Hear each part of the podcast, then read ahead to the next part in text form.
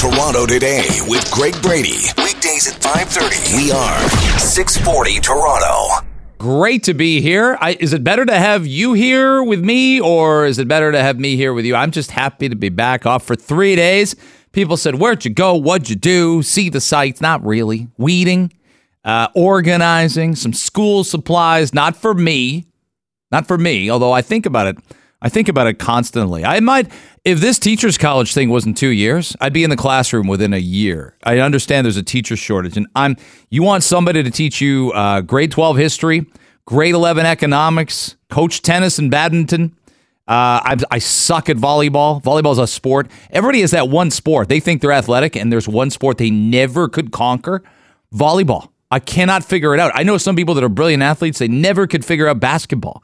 They dribble like um like the late Philip Seymour Hoffman in the in the uh Polly Here Comes Polly or whatever it was about Polly.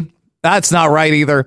Anyway, uh, volleyball was my uh, my kryptonite, but but yeah, I'll be I'll be you know back in the classroom. I think I could even do the show. I think I could do this show and sh- and have first period off. And how hard can it be? Teachers are just throwing things at the radio right now. You know I love you. You know your time is coming. You're going to get praise out the yin yang coming up next week. You will. Um, but it's great to be back. What I did this morning, by the way, coming in, in addition to sleeping in a little bit and racing here, is I uh, you, there's an elevator here that you take from the parking garage, and I just took it to the second floor. I've never done that. I've come into this building hundreds of times over the span of four years now kept coming in throughout the pandemic. Didn't faze me. I'm not afraid of no ghost or or whatever was happening then. And um, I did get COVID last February, but I don't think I got it from here. Who knows where anybody gets it anymore, right? That's the whole point. But I hit two to go up to number two, and I'm like, wait a minute, I need to hit L and not two. So I eventually figured all that out. Is Steve Clark going to resign? biggest question that's out there in politics and probably in the news right now. Doug Ford standing by him yesterday. Another report drops. The minister violated the Integrity Act. He violated the IA. Nobody calls it that. In the Greenbelt land swap. So, what's that all mean? Now, yesterday, Doug Ford was quite defiant. Defiant. Put a statement out. He'll have a news conference today at 9 a.m. My I wouldn't even call it a prediction. This is a sourced opinion. He makes it through the weekend. He's going to make it for several weeks and months on end. But at some point, like at some point in the next six months, he isn't going to be the housing minister. Why? It's too big. It's too big. And here's the here's the dilemma, the dichotomy for the opposition parties, and it always is, is what what this Ford government has been very good at is figuring out what you don't like and what your tipping point is. Because when that happens, they walk stuff back and they know how to gain public favor. What they do with the gas tax. Remember, there was a tax on gas going into July last year. The war in Ukraine starts. All our all our prices at the pump are two dollars fifteen cents, two dollars twenty cents. They say we're going to give you a bit of breathing room. Federal government didn't do that because you, when you, they are married, I mean, they are committed to the carbon tax. They are linked for life to the carbon tax. They'll go down with the carbon tax. They're not going to reduce it. You can think what you want of it. And listen, nothing is universal. There is some merit to collecting and reducing carbon. There is some gigantic, ginormous hypocrisy about how the federal government has had has had to do things. We're going to close up playgrounds. Huh? Huh? We're going to close up playgrounds in the spring of 2021 when we have a pretty good read on how you could potentially gain the aforementioned COVID 19. We're going to shut it down playgrounds so kids can't play outside. You don't like that? Okay, we'll reverse it a day later. Oh, we're going to stop random cars. You've never seen Sylvia Jones so excited, who was then the Solicitor General. Actually, that's probably true. Um, and uh, and a day later, oh, you don't want us to stop cars and ask people where they're going randomly Okay, we won't do that either. And is that good or bad for the opposition parties? It's bad because it tells you that the government's making themselves self accountable. And this is one where I think Doug Ford can gain a W and gain an element of trust. If you don't like him, you don't like him. If you if you're if you're partisan, you're partisan. If you're NDP till you die, you're NDP till you die, and you just hope for a giant poop sandwich about all this stuff. You do. You do. And same thing, same thing. There's many people that feel that way about the Trudeau liberals. There's some people that want the Poilievre conservatives to fall on their face, this, that, and the other thing. Here's Marit Stiles from the NDP talking about how to gain the public's trust back and if indeed it's been lost. It says to me that the Premier does not care that his government is losing trust, the trust of Ontarians. Okay, now we're ages away from an election. You and I know this. An election that the, uh, the, conservatives basically pulled the other two parties' pants down and danced around them, doing kid stuff like nyan nyan nyan nyan. Like they, like honestly, they're like we closed the outdoors on the entire province, and we still increased our majority. We fumbled COVID from time to time. Did this, walked it back. Did that, walked it back, and you still voted for us because you didn't like the other choices and you didn't trust the other parties. Bingo. Colin D'Mello, by the way, explains. Now, this is really significant about Ryan Amato, the dearly departed chief of staff for Minister Clark. Uh, and Colin D'Mello explains that he tried to actually beg the premier. He tried to plead with Doug Ford, please don't take this green belt land. This is bad politics. The Premier personally approved a mandate letter that instructed his housing minister to target the Greenbelt for land removals. The Integrity Commissioner found that Clark handed off the responsibility to his then Chief of Staff Ryan Amato, who had little experience in the role. Amato testified he believed the move was bad politics, and at one point even asked the Premier, respectfully, sir, is this something that needs to be done, or is this one of the things we might not do? The response, Amato testified, they are very serious. Yeah. Does that sound like some kind of evil genius to you? Clark can't stay. I'm promising you he won't. But if he makes it through the weekend, then he's got several weeks of life left. Some people say it'll just be a penalty box visit. Go the tripping, holding, hooking. Go to the penalty box for a little bit, come back to cabinet. All will be good. He's really important to the premier. Okay. And there's this is we call what we call in sports bench strength. The premier's got it. And Steve Clark's a big player in that uh, in that concept, but he can't stay. And I don't know if he makes it. This would just be like the conservative government to dump this on us around 5 11 p.m. tomorrow, heading into a Labor Day weekend. The Minister of Housing is resigned. I think it's more likely to happen than not happen. We'll see if indeed it does. Toronto today with Greg Brady. Weekdays at 5:30. We are 640 Toronto. So the Greenbelt issue, a big, big one. It came out yesterday. There's so many layers to it. Doug Ford right now standing by Steve Clark, despite the report that the minister violated the Integrity Act in the Greenbelt land swap. Breaking this story for us yesterday and all over it, Queens Park Bureau Chief Colin D'Mello, and he's kind enough to get up early and join us now. It's great to have you back, Colin. I appreciate it.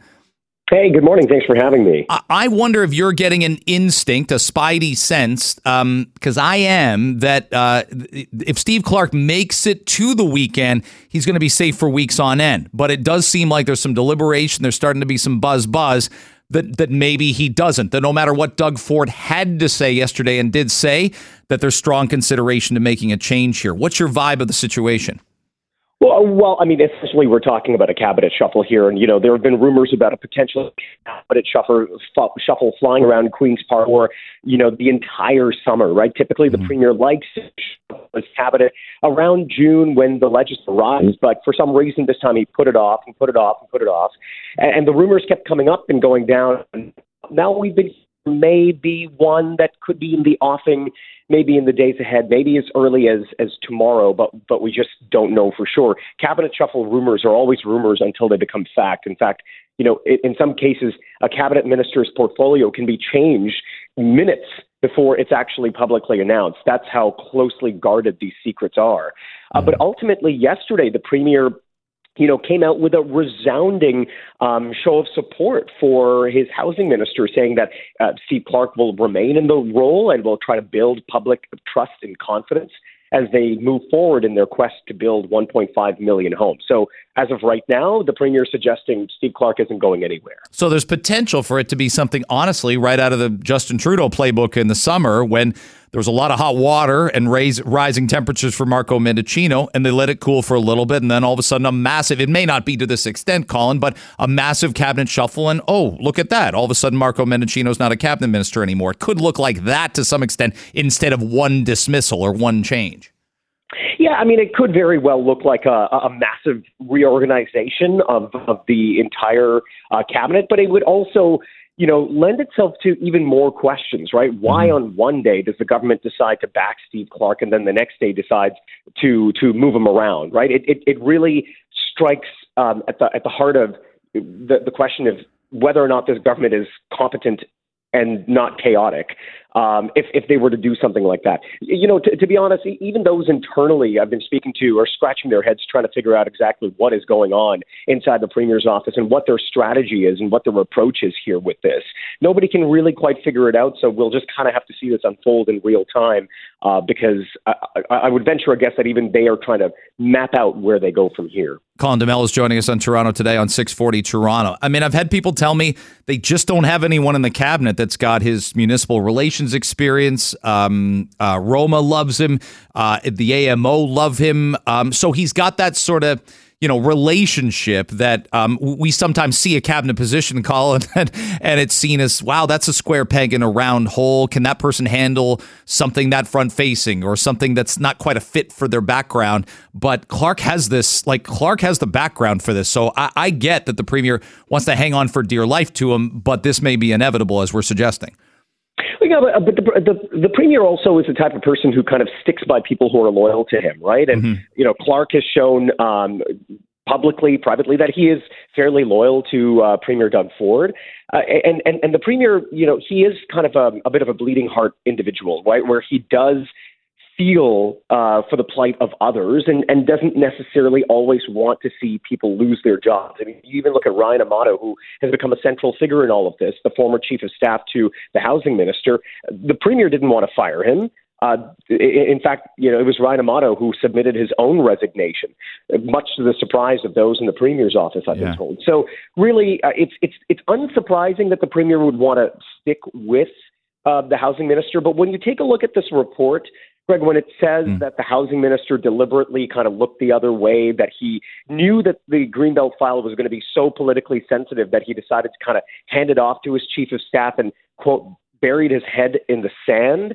you know, it, it, it goes to show that there is a level of incompetence here that ultimately the premier is answerable for, right? Um, this is his government. He appoints all of the um, all of the cabinet ministers, the premier's chief of staff appoints all of the chiefs of staff to those cabinet ministers. And the decision about opening up the greenbelt came from the premier himself. So if if one cabinet minister is really disengaged with a process because they feel like it's politically sensitive, I mean, what does that say about the entire government, right? There is going to be yeah. a lot of people who are engaged in politically sensitive files. What if they all decided to stick their heads in the sand? Where does that leave uh, you know your government and my government where does that leave the entire structure? Um, and and that's a question the premier will likely be facing today. Well and something i noticed in in your report on uh, on global news at 6 last night that, that i didn't see everywhere else was the notation that amato really you know again for as much as he could right? Everybody's got a boss. Everybody's boss has a boss. He pushed back as much as he could and he said is this you know th- th- this this might be politically dangerous which again he's allowed to say that. He's allowed to think that. And he really registered his opinion with Doug Ford saying I don't see a big win here in opening all this land up. You your report noted that. Yeah and Ryan Amato told the integrity commissioner that he believed that this was sound policy but perhaps bad politics. Yeah and, and of course, you know that, that is that is central to any uh, a central consideration for any government. But it, the, the, the report showed that Ryan Amato was inexperienced in this role and was scrambling because he was kind of left really unsupervised and unchecked by his boss, the housing minister, Steve Clark. And so when he was left to his own devices, he really started creating this very hurried, haphazard, chaotic process to decide which lands are removed from the greenbelt. And I, you know, even last night I was reading uh, through this report, and there are some lands in the greenbelt that even Amato's saying, uh, you know, I, I can't remember how that land came to my attention. Um, you know, some some lands were given to him on USB sticks. Some of them were given to him by developers in in packages at at um, yeah at the dinner. Yeah, yeah. And, and he and, and I think that this is all why during this process he says he went to the premier. This is Amato's testimony. He says he went to the premier and yeah. said, "Sir, do you do you really want to do this, or is this something that we're just thinking about and not actually going to do?" And he came away with the impression that you know, the premier's office is serious about pulling the trigger on this. That's it. That's it. Hey, Colin, we'll stay on this file. Thanks so much for this, and have a great Labor Day weekend. We don't talk to you. Appreciate the you getting up this early for us. My pleasure. Thanks for having me. Toronto today with Greg Brady. Weekdays at 5:30. We are 640 Toronto. We were talking about um, Mitch McConnell freezing up yesterday. It's very uncomfortable to watch. Anybody who's got aging parents uh, watches for these kind of signs. But yes, here we're sending politicians around. Dianne Feinstein at 90, um, McConnell at 81 or 82, Biden a year behind him and it's very difficult. Somebody brings up, I know age is just a number because they bring up um, Hazel McCallion. And yes, yes, if there was an age limit for politicians, okay, um, that Hazel, you'd miss a lot of great years in Mississauga for Mayor Hazel McCallion. I don't think there's a solution, but I can imagine Mitch McConnell's close confidence, relatives, etc., being really uncomfortable. Dianne Feinstein's family has sort of you could tell they're sort of wavering on these fences. It's it's tricky, but so is politics in general. We're going to get to uh, the issues yesterday regarding the green belt and all that stuff with our guest. She is the uh, leader of the opposition of the Ontario New Democrats. She is Marit Stiles. Thanks for coming on the show as always. It's great to have you back. Hi, Greg. Hi, Greg. It's great to be here. Let me throw you that curveball to some extent. I think we don't do this quite as much in, in Ontario or in Canada. Um, age is just a number, but I, I, don't love the idea of a term limit or an age. We, but we don't let people run who are 18 or 19 either. I, do, do you see any merit in um, a, a, an age limit for a politician? You know, I, I think it's I think that people of all ages can actually really. Uh, I, I think the real issue is are you are you capable of it? Like, do you do you feel like you're up to it? And I mean, I honestly think in our system it's quite different than the United States. Mm-hmm. I but but I don't know. I I've met so many people who are you know were, were forced to retire at 65. You know, not that long yeah. ago. Who who who could have kept going for another 10 years and were vibrant and active, and we benefit from those folks. So I'm not sure. I mean, I, it is really awful to watch what's happening to Mitch McConnell, and you think to yourself, you know, surely somebody needs to be able to step in there and say it's time to go.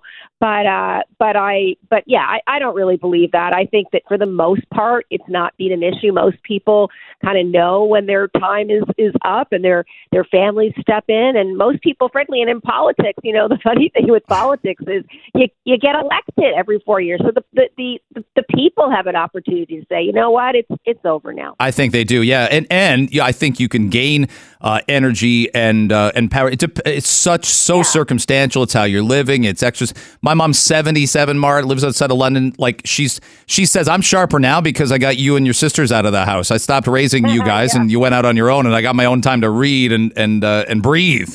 But it's uh, right. it was a circus for 15 years with you three kids in the house.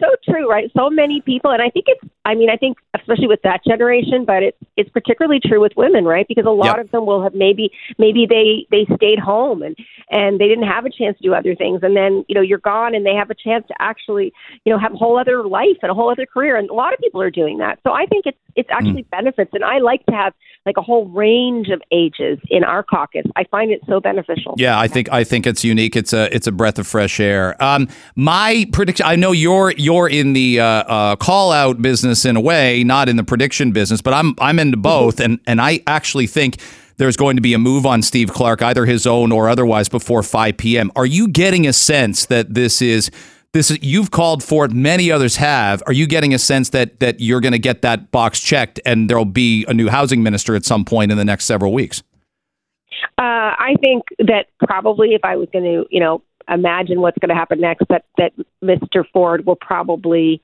uh, try to shuffle his cabinet and make it part of a bigger change and say, "Oh yeah, I was just shuffling my cabinet anyways." He really doesn't like to look like he's ever, you know, made a mistake, and he clearly doesn't want to take responsibility for this.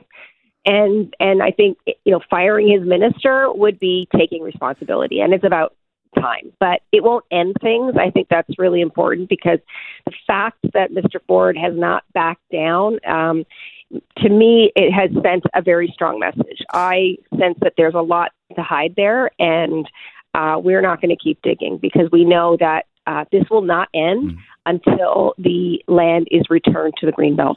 It, it's seen in transcripts, looking at it and, and seeing some of the coverage of it from the integrity commissioner, that the now departed Ryan Amato, the chief of staff for Minister Clark, it's documented, it's verified that he went to Doug Ford, the premier, and respectfully said, Are you sure we should do this? So, again, you know, we've learned a lot just in the last week. Ryan Amato wasn't some uh, rogue, evil genius doing this. Clearly, clearly to me, Mart, he had he had marching orders.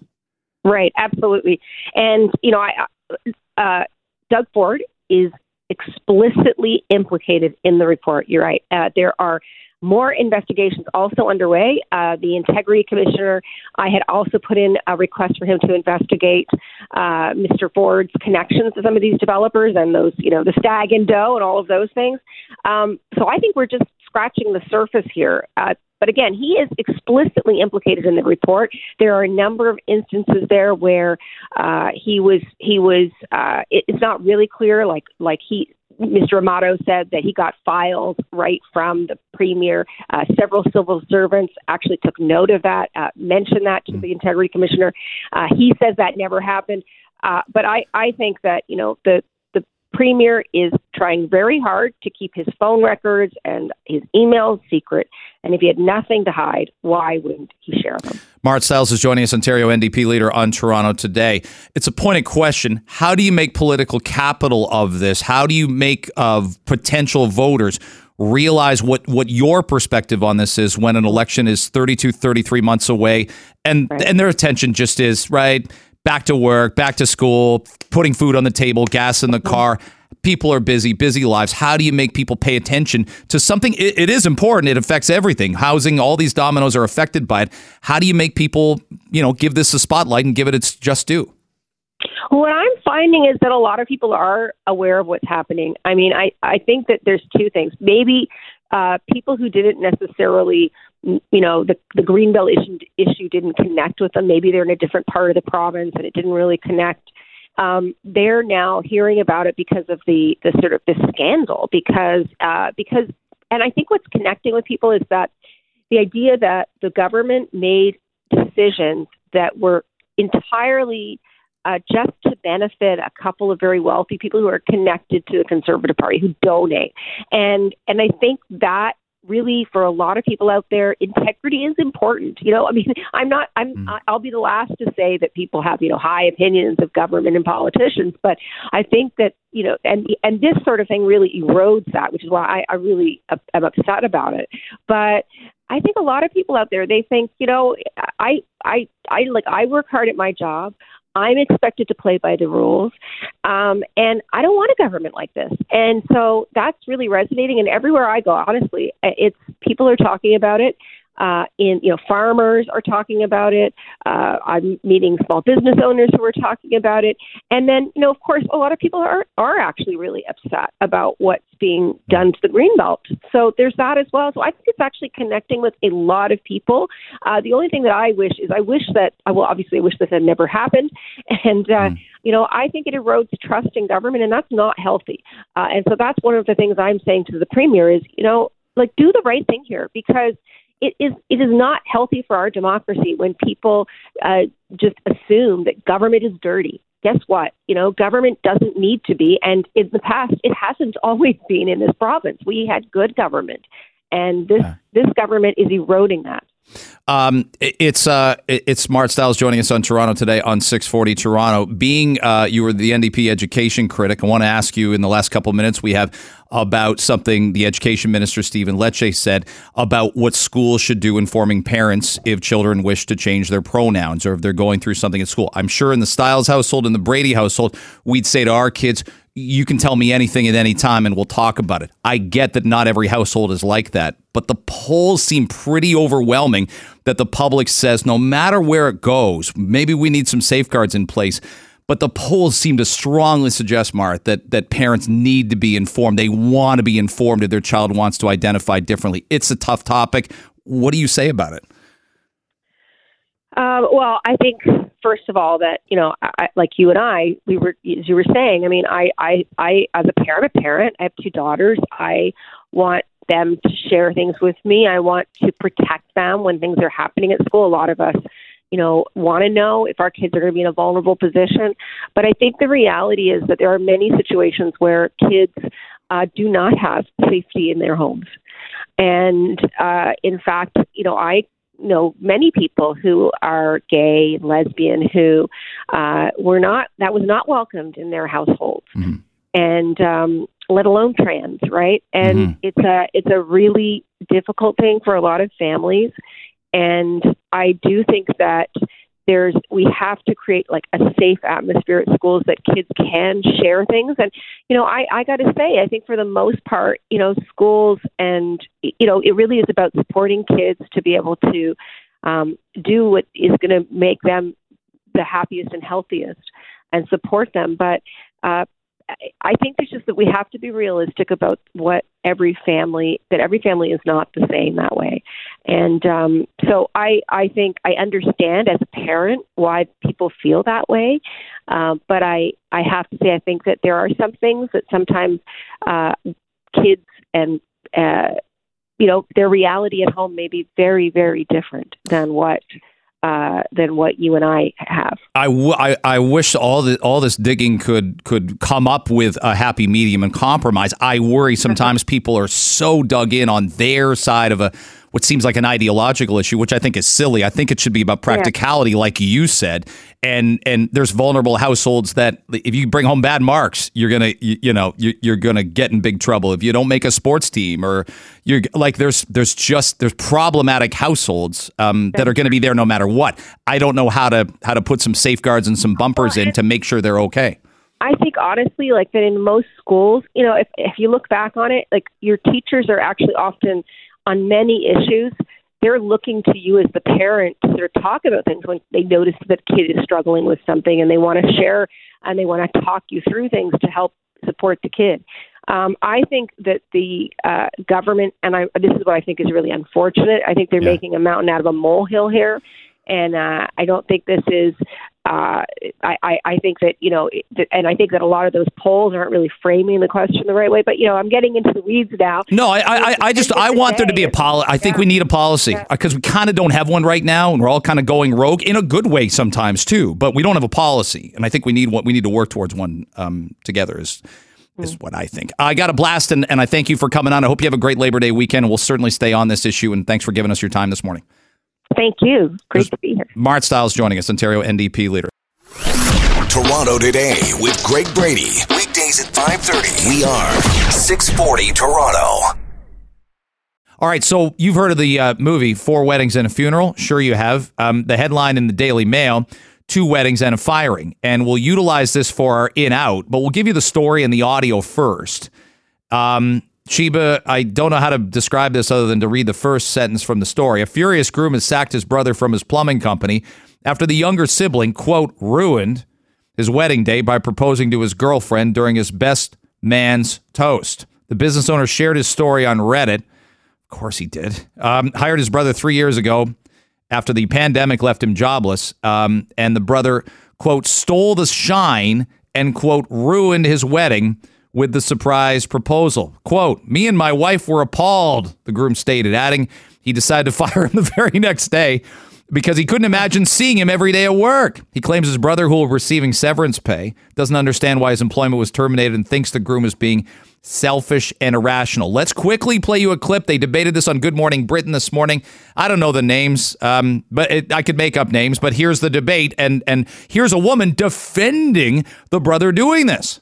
Absolutely. I mean, I'd prefer it wasn't as somebody was going down the aisle. But by the time you get to the speeches, everyone's had a few drinks. Your day is mostly over. And if you love somebody, I would be delighted if my sister got married, got engaged at my wedding. Rebecca, it's just more love. The day's not over, is it? That's the that's basically the, the main oh, part. The main bits are over. The whole point of the best man speech is to honour the groom, because not everyone at the wedding knows who the groom is. Yeah, they're just there invited, so the best man gets to say a nice little anecdote, have funny rituals I mean, or whatever. Just boring stories about like, oh, when we were at uni, we were so naughty, we drank loads yeah. of beer. So you think I'd live much rather see somebody get down on one knee than tell a dull story about no. rugby. You know what it is? It's the height of narcissism. I don't know. I look around the room for the naughty university stories and watch the uh, watch the reaction when the bridesmaids and the and the groomsmen get up there. Sheba, what do you think about that debate uh, among the two uh, parties there?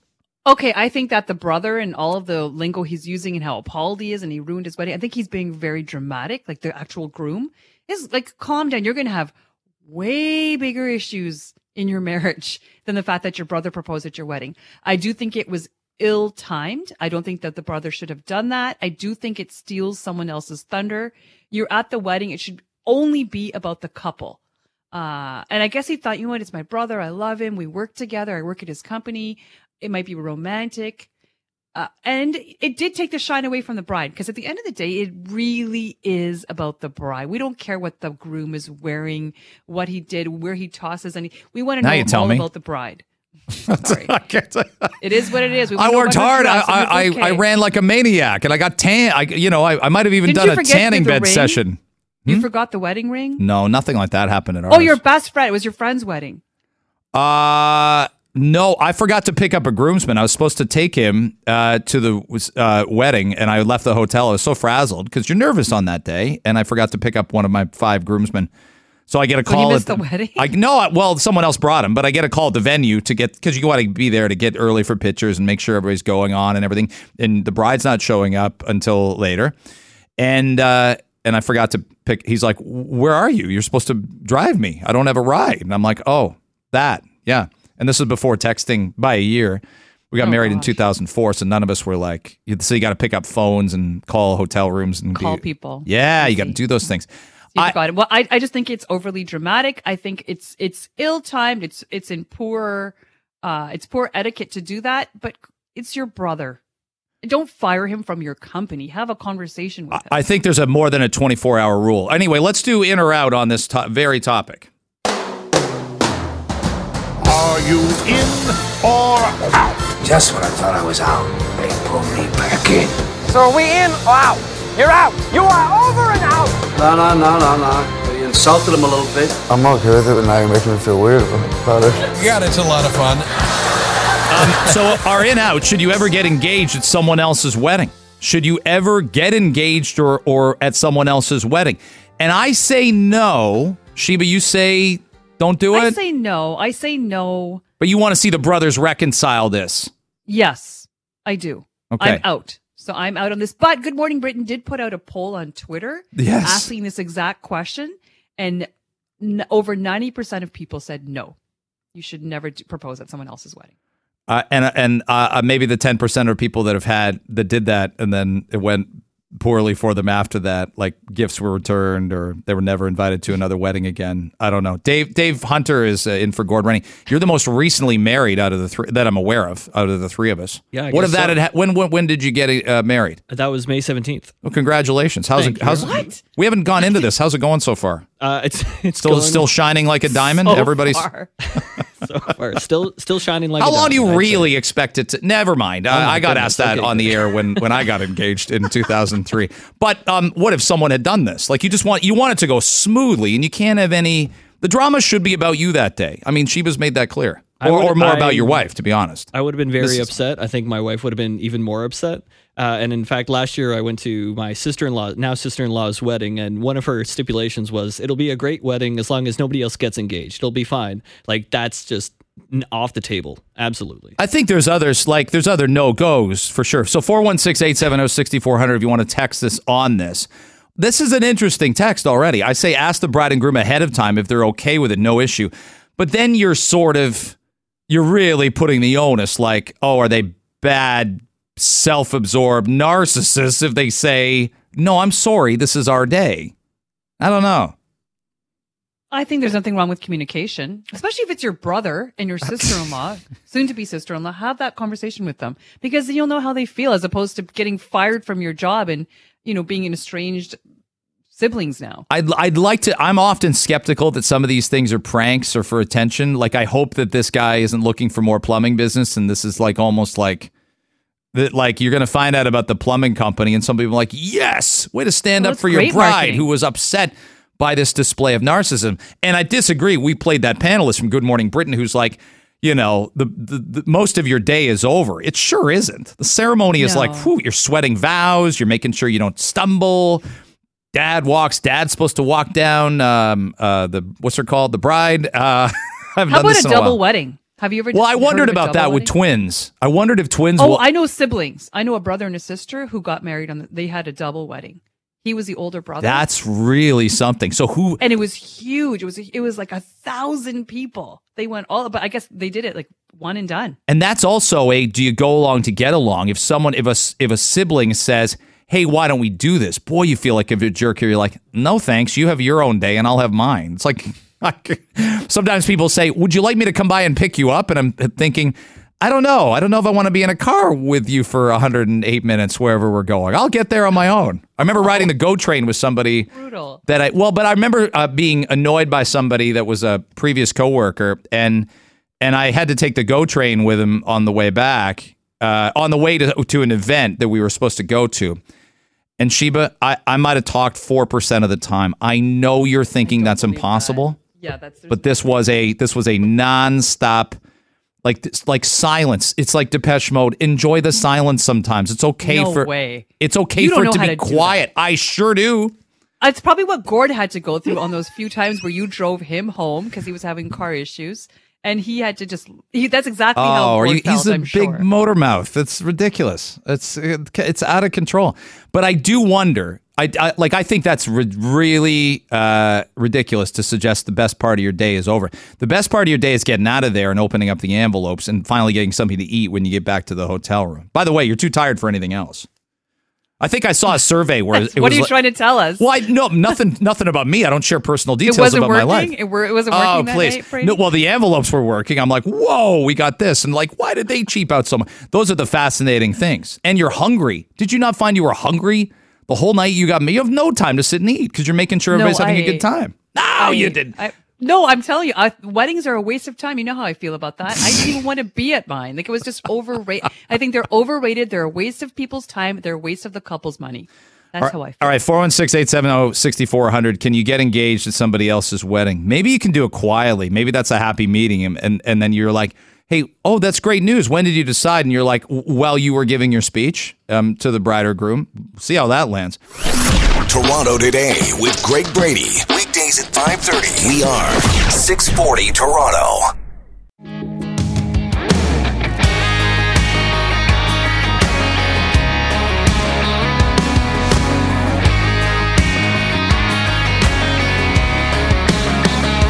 All right, I know uh, you were out listening to Toronto today, 640 Toronto. I know for talk show uh, yobs like me, you hear your voice and you're like, do I sound like that? I don't think when bands hear their single, they're like, did we really lay that down? But this is the new single, I Run on Country, and uh, the Washboard Union is in studio with us, and we welcome in the band. Uh, and from I'm going left to right here, we've got Chris, we've got Aaron, we've got David. Thanks a lot for coming in, guys. All Thanks wearing for ball having us, caps, buddy. Thank you. Two Washboard Union ball caps and a Montreal Expos cap. So you're current and retro at the same time. 81 Expos, that's right. The 81. Oh, yeah. The M- Blue Monday? Yeah. I was in That's- oh. fourth grade when that happened, watching those evil LA Dodgers. Breaking my heart right now. Is that more upsetting than the 94 strike? That was a tough one. I'm bringing you down. I, we're supposed to be uplifting. Um, He's not over either one yet. He's not. He's not. Um, you can go to the washboardunion.com, find out more about uh, this particular band. But um, you guys were on stage last night. Uh, got it. The weather held up in Toronto, Chris, and, and had a good did. show. Yeah, I don't know if that was a nice reprieve from the hot weather in Toronto or not, but it was a, a fantastic show and, and just so great to be back here. We don't always get out to Toronto as often as we'd like, so it was incredible to be back and back on the CNE stage and, and just here. It was just we always get such great warm welcome when we're here. Well, I'm always on um, that Setlist website, Setlist Okay. FM. My wife's like, "What are you? You're supposed to be researching the show," and I'm like, "I'm looking up like shows from you know 1980. What, what when was the first, last time Bon Jovi played here? That kind of stuff." but I see that you guys let when you were in town in 2019, pre-pandemic, you played the Mod Club. Aaron, did. what that's what a We great historic. We got so many of those. Lee's Palaces like that, the Mod Club, the Horseshoe. You played the Mod Club. That's a that's a tightly constricted venue there, though. It's sadly no longer, right? Right. It's gone. Yeah, yeah. It didn't make it through um, the pandemic, unfortunately. I don't know if somebody bought it and they'll refurbish it, but it doesn't exist as the Mod Club right now. The Danforth Music Hall is another one. Great one here in, in the city. What's it like playing in a small club for your fans instead of you, you're doing a lot of festivals, fresh air, and all that this yeah, summer? it's it's interesting you say that because we we do do a lot of summer festivals where you've got you know 20, 25, whatever many thousands of people there. But when you break that down back to a club, it's kind of reminiscent of where we started from because we started off playing for beer tickets way back in the day. Yeah. and then realized that people were coming out to actually see the group, and then it became something bigger than what we were created in our minds, basically. So when you get back to a club, it's so much fun just to like bring it back and kind of remember where you came from. And then the energy in a club like that is it's almost like the energy is contained, so it just feels like it's buzzing in there. So Yeah. it's, it's really fun to get into a small club again. You guys have probably noticed this. I'll, I'll, I'll take this from any of the three of you. Toronto has gotten, I think it had a non country reputation, and we didn't even have a country station on the air in Toronto. I, I moved back here from Michigan in 2007. And there wasn't as much country music on, but I think it's exploded now, David. And it's it's a big country market. We Luke Bryan can sell out Rogers Center. We were just talking about Morgan Wallen. Like some of the biggest shows at Bud Stages That's here right. Have been I- country gigs. I think Morgan's doing three nights here. Crazy. No one else is. Yeah. Incredible. Um, yeah, I mean, you you walk down the street, you see a lot of cowboy boots in town now, and that's something you didn't used to see a long time Not a ago. lot of So- horses. not a lot of horses. but yeah, you do well with the traffic. It's probably the best option. But yeah, a lot of cleaning up with those horses. but you know how it goes. But Yeah. yeah, I mean, uh, people like last night, people showed up and, and they were ready for a country show, and, and heck, we gave them one, so they're there to enjoy. Chris, you notice that in, in BC as well. With like we we think of Yeah. BC's music scene as maybe not being as much country, but we were just talking about the evolution of country. Country is now. It sounds like the top forty I listened to twenty years ago. When I hear "I Run on Country," that's to me that's a that's a pop song with with a rock edge to it. Yeah, no, I, I guess it's it's true in that way. I mean, you think of some of the bigger centers in Canada, like Vancouver and Toronto, maybe not being as country, but then you go and you see how many people show up, and you realize how many artists too are from out there. I mean, Dallas Smith, Washboard Union, JoJo Mason, Shawn Austin. There's a whole lot of artists in Canada um, that are from Vancouver. But the other thing we see now is that country has exploded worldwide. Like we play in places we never thought we'd play. Uh, Southern France, uh, Spain, uh, Italy, Ireland, and like places that don't have country radio the way Canada or the US would have, sort of everywhere.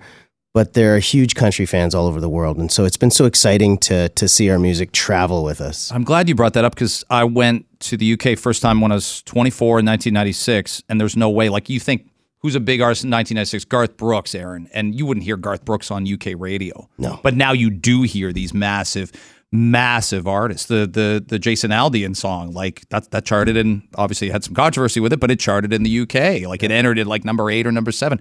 It's changed. It's just evolved to where it's global now. Yeah. Well, I mean, there's also the uh, the social media Yes. uh, outlet there that uh, helps with that. Uh, YouTube being a big one. We would show up at these festivals in uh, Spain and uh, as Chris was saying Italy and France, and these people had entire line dances done to not just any old line dance, but specific songs that we had. So when Head Over Heels comes on, they have a dance for Head Over Heels. When Shot of Glory came on, they've got a dance for Shot of Glory. it was incredible. And they have workshops. So earlier in the day, they would get together and you'd have master coaches teaching these people how to do the dance to Shot of Glory, for example. So that at night, when the concert came, thousand people are doing a line dance. It's But it- but it- incredible. it's slightly different though because instead of uh, red solo cups and beer, it's like fine crystal stemware and Veuve Clicquot. Absolutely. it's just a little refined. Well, Bud Stage here in Toronto has these uh, guitars that it's mostly. Uh, I'll say this: it's mostly more women than men buying it, but it's a very cultural thing where they're just filled with like red wine, and it's enough red wine to knock the four of us out combined. But some women go back for a couple. Women and men go back for a couple of them. I think they're like fifty-eight bucks. Like it's And free refills. That's right. That's right. It feels like yeah, it's like at a at popcorn at a drive-in. It's it's like that. And Chris, we listen to music so non-conventionally, like we used to. So w- when uh, when Aaron mentions like YouTube, like we don't sit there and watch. We don't we don't watch videos like we used to. We don't vi- consume videos like we did when we would just put MuchMusic on, or if we could get MTV, we'd just sit there and watch it for an hour in a row. People seek you guys out via those streams, though, so they can see what you're doing. They do, and there's such communities that that turn people onto it. I mean, it, it is the strangest feeling to walk into a sound check in France and see people singing along to your song when it's never played on the radio, Yeah. and, and you kind of don't understand how they would have known it, but they do it, and they know every word, like they're rabid fans. Um, so it's the most incredible feeling that way. The other thing is that people are exposed to music in such a, a different way than they were before, right? We are able to consume so much so quickly that you can become a fan of a whole lot. What what's different we've found for our music is people have stuck with us. It really feels like a union. It feels like a, a family um, because we've had fans that had you know started being fans and then they got married and had kids and now their kids are fans and it's just the coolest feeling to have families show up at the shows too. Uh, we've got Chris Duncombe, Aaron Grain, and David John Roberts with us. They are the Washboard Union. You can visit them at thewashboardunion.com. Um, yeah, you guys have been at it. Do you? Do you? Uh, I, I always think um, you can imagine with a talk show and whatnot, um, disagreement behind the scenes and debate is good. Do you guys debate, argue about singles, how to put a song together, lyrics, music, solos? Good discussions that that make for a better better thing at the end. Or do you, do you find you fall in line and you go, no, you all kind of have that instinct that it's the right thing? I'm not saying you're the police. I'm not. Uh, hold on a second. Or I'll take- Spinal I'll Tap for that matter. Aaron. Okay. Yeah, exactly. Here's- here's the next you argument. talked enough. How do you Uh, view it? You know what though? Uh, it, everybody's passionate about music. Yeah. and uh, everyone has the same goal in mind, and that's to be uh, the best songwriter you can be, the best musician you can be, the best performer you can be. So it's it's a great environment to be in. It's challenging at times. It's it's inspirational at times, and it, it just it it's constantly changing. Um, we always joke about it though because there's three of us, so decisions get made really quickly and you make the decision and and everybody supports it and you move on it's just uh you got to do it you got to move forward Like a three headed If you're- democracy, If basically. you're third man out, then you're just out. Yeah. and, and it's been a real family journey. Like you might not know this, but Aaron and I have known each other since we were 13 because Yeah. our parents started dating each other. My dad started dating Aaron's mom. Mhm. And so we grew up as stepbrothers. And so it's always been sort of a family affair as we've grown up with it. Our families have gone through it. Aaron's kids have grown through it, all these kind of things. So absolutely. Yeah, and and are uh, parents happily together still, etc. No, uh, I mean, no, they were for about 15 years though. Okay. Yeah. yeah, yeah. What was that early? What were those early? Because teens, that's you know, you're establishing relationships with your parents. You're establishing your own relationships as well. What was that dynamic like between you guys? Everybody wants to make sure everybody's getting treated the proper way, right? And Right. happy. I you just remember want to see your parents happy. I remember it being very strange because it's like, okay, it's time to go on a camping trip to go meet, you know, our, Yeah. my partner's uh, son, and you know, we have our own friends at that age, and you're, Yeah. you know, nervous or whatever the case is, and we realized that we had music in common right away. So we just sat in my mom's uh, Westfalia van and on the floor with a you know cassette tape thing and and listened to music and we wrote our first song together I think at 13 and a half. So you know it's been going on for a long time. David, did you find them or did they find you? I actually won them in a card game. I, So- that, that happens Yeah, sometimes. Yeah, yeah, that happens. And uh, what was the what was the game? Chase the ace. Now, I you, uh, Wikipedia is often untrue. It certainly is sometimes for news articles. You guys actually were called Run GMC at one point in time. How long were. did that last? That's a deep, Was that- that's a deep dive. Well, it's on. I, I know we could do some editing later on. Uh, we could get our. This wasn't like you know the new Yardbirds or something, which was Led Zeppelin's original name. This wasn't something that is uh, is a tale of yore. This actually happened, right? Oh yeah, It was a real thing. This Absolutely. was we just used to go down Tuesday nights in this band house we we lived in and just played old trucker songs of songs we love with Marty Robbins and Red Sovine and C.W. McCall and all these old country and old bluegrass. All the Trucker Tuesday. And then our friends started showing up at the house when we'd be playing, so we decided to go to you know bars that friends of ours owned, and then people just started showing up more and more. So we kind of needed a name. We thought that name was funny, and then played and played until a producer went, "I want to do a record with you guys," and he was a fairly renowned producer, and and he said, "You've got to change the name, or we can't go any further." They weren't expecting Run DMC covers, were they? They weren't expecting uh, You or know, anything to funny get is to come out for you guys. We actually got hired in Whistler to play a Ford event, and we were called Run GMC at the time. Built Ford tough. Uh, it's like coming to a, something sponsored by Coke and saying on stage you drink Pepsi or something like that. Yeah. That that mistake can uh, can be made a fair bit. Um, Post pandemic, what was it like getting it all back together? I mean, uh, the pandemic just derailed everything for music. I I've often I've had people in the music industry say, "Listen, we were the first thing to shut down. We were the last thing to come back, but we're roaring right now. You see the concert numbers. The concert industry, live music's never been bigger. This is a massive year. Absolutely. Yeah, it was it was a big pause. Uh, you know, when we thought it would last a week or two, three maybe, and then it dragged on for a good three years. We were we just finished playing the states uh, just before the pandemic hit. So we are in Texas and Oklahoma and a bunch of other places, and we were just sort of like getting a good run down there. Yeah. and then everything shut down, so it kind of kicked us up back a little bit. Did you have to travel just- back? Like you felt like this is something's going on. The walls are kind of closing in a little bit. We don't know what we should do here. Like keep playing or go back or Well, it just just the way business works and, and getting the our business back on track after the pandemic. But we're finally getting back down there, um, and so now we're we just played in Wisconsin. We're on our way to Florida. Uh, we're playing Mexico again here in the new year. Oh man! Um, And so yeah, things are getting right back. So to your point, yeah, it's coming all back again. But what I'm noticing is that instead of buying things, people are really buying experiences. They experiences. want right experiences. we we just we sat around with stuff for two Mhm. years. We just Yeah. acquired stuff, put something in the backyard, got a new TV or whatever, and then we just wanted to go out again. So more We people really than, did. than ever, I'm hearing they're traveling to these concerts. They're traveling eight hours drive to come to a you know for us a Washboard Union concert, or flying across the country to go to like some country fest or you know something like that. But it's not stuff; it's experiences. Well, and um, I'm sure there was Vancouverites flying out to Toronto for Taylor Swift next November. We're really Oh. sorry, Vancouver didn't. I'm serious. I, I think you should have got a couple shows. I think this should be re- relitigated and investigated. Um, but either Agreed. way.